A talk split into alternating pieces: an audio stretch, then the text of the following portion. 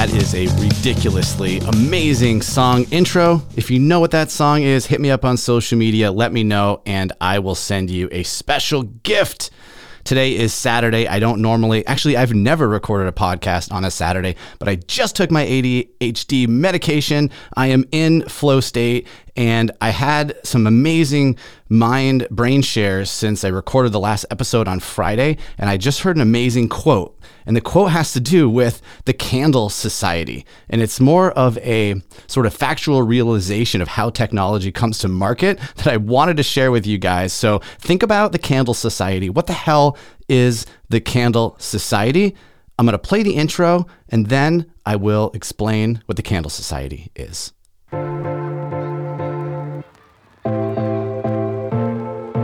If you are an irrigation professional, old or new, who designs, installs, or maintains high end residential, commercial, or municipal properties, and you want to use technology to improve your business to get a leg up on your competition, even if you're an old school irrigator from the days of hydraulic systems, this show is for you. All right, this is the moment you've been waiting for. I hope you've given the Candle Society some real deep thought because I'm not joking around. And it's this story of the Candle Society that really sparked my attention. And I want you to think about what replaced the candle. Let me give you a second. What replaced the candle? Okay, ding ding, easy answer. The candle was replaced by the light bulb. Okay. And I, what was really amazing to me is I did not know that when they were trying to put the light bulb into production, it was the Candle Society. Seriously, it was such a thing. You can look it up. The Candle Society protested against the light bulb because they thought it was dangerous. How can that be? How could the Candle Society think the light bulb is dangerous when the light bulb, the flame, is encased in glass and a candle is out in the open? But what what we're sort of looking at here is something old being replaced by something new, and the thought of change can scare the crap out of people. Okay, so this simple analogy of the light bulb replacing the candle and the candle society trying to stop the candle from being produced can easily be related to 2022 and what we're seeing in our industry today. So I'm going to say this probably more often going forward, but be a light bulb person. Don't be a candle person. Let me give you another example. And this one is going to probably hit a little closer to home, although light bulbs are in every home. So maybe that's a better example. But this one is an example with Ford. And when Ford was trying to produce their cars or bring their cars to market, people protested against it. And this is going to sound kind of silly. Uh, and let me let me ask you, what do you think they were protesting against? Do you think they were protesting against fossil fuels or roads? What they were actually protesting against, and I just think this is ridiculous, is that the car can't go through the woods, but my horse can. So they tried banning the whole thing. Listen to that again. The car can't go through the woods, but my horse can. So let's not produce any cars because that one reason it can't go through the woods. And it's just pretty amazing because as humans, it's like we tend to consume things that are new but we're not very good at adopting it. We like things that are new, or we think we like things that are new. We like to consume things that are new, but we don't like adopting it. And I was thinking, as I was thinking about these two quotes, and as it relates to the podcast I recorded, the episode on Friday about the technology life cycle curve, I started to think that, you know, it's kind of like we like buying a new car, but then some of us, the following year, when there's a facelift, a lot of us don't like the facelift because it takes time to grow on us. Because as humans, we actually we're not that good at change. And if we're not that good at change, we think we tend to keep things down, play things down, uh, think that something is not going to work, think that something is crazy, when really what it is is our relationship with change. Are you someone who likes change or are you someone who is scared of change? Does change make you feel comfortable or does change make you feel uncomfortable?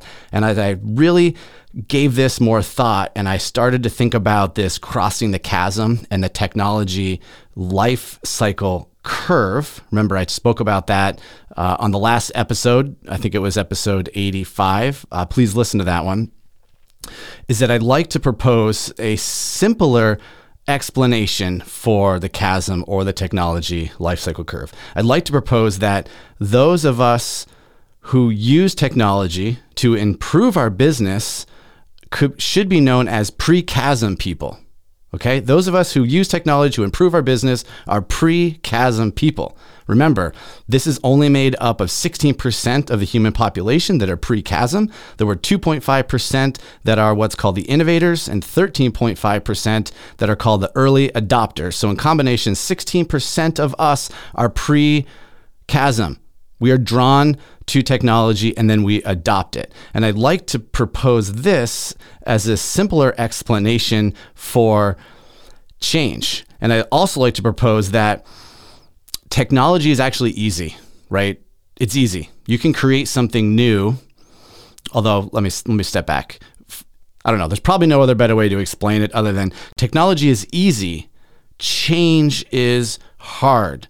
Okay, so think of a organization. This could be a, a telecom company. It could be a irrigation distributor. Think of an organization that has, let's just pick 500 individuals in the company. The technology that that company needs can be rather simple to build. However, and, and potentially simple to implement, what's difficult is getting the whole rest of the darn organization on board. It's the change that makes technology difficult. And I had this realization today as I was towing my boat actually from getting new tires put on the wheels back behind my office. And I heard this quote about the Candle Society. I'm like, holy shit. This is amazing. It's not the technology that's difficult. It's the ability to change with the technology that is hard. And if only 15% of or 16% of the population likes change, that means the other 85% is going to be somewhat resistant to it. And that doesn't necessarily relate to technology. That kind of means doing anything different than you did it before.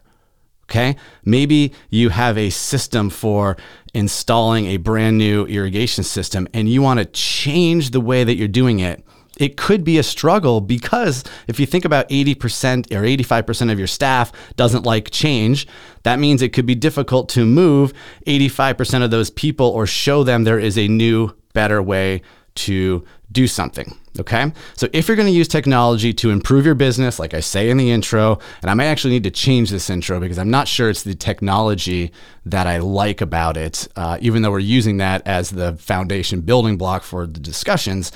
If you're going to use technology to improve your business, or you would simply like to improve your business in any way, you must become familiar and comfortable with change. Change is the answer. Technology is not the answer. Change is the answer.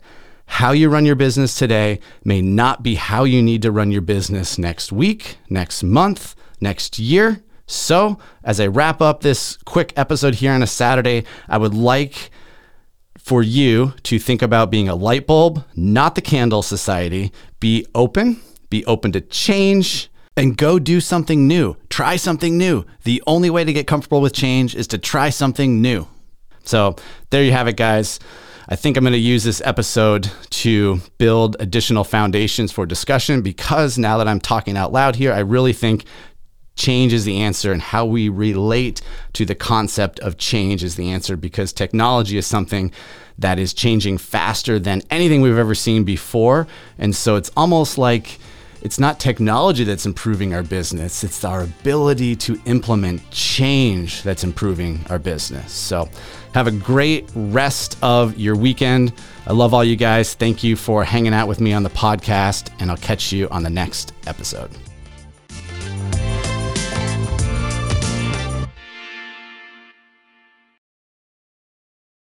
What's your favorite cheese?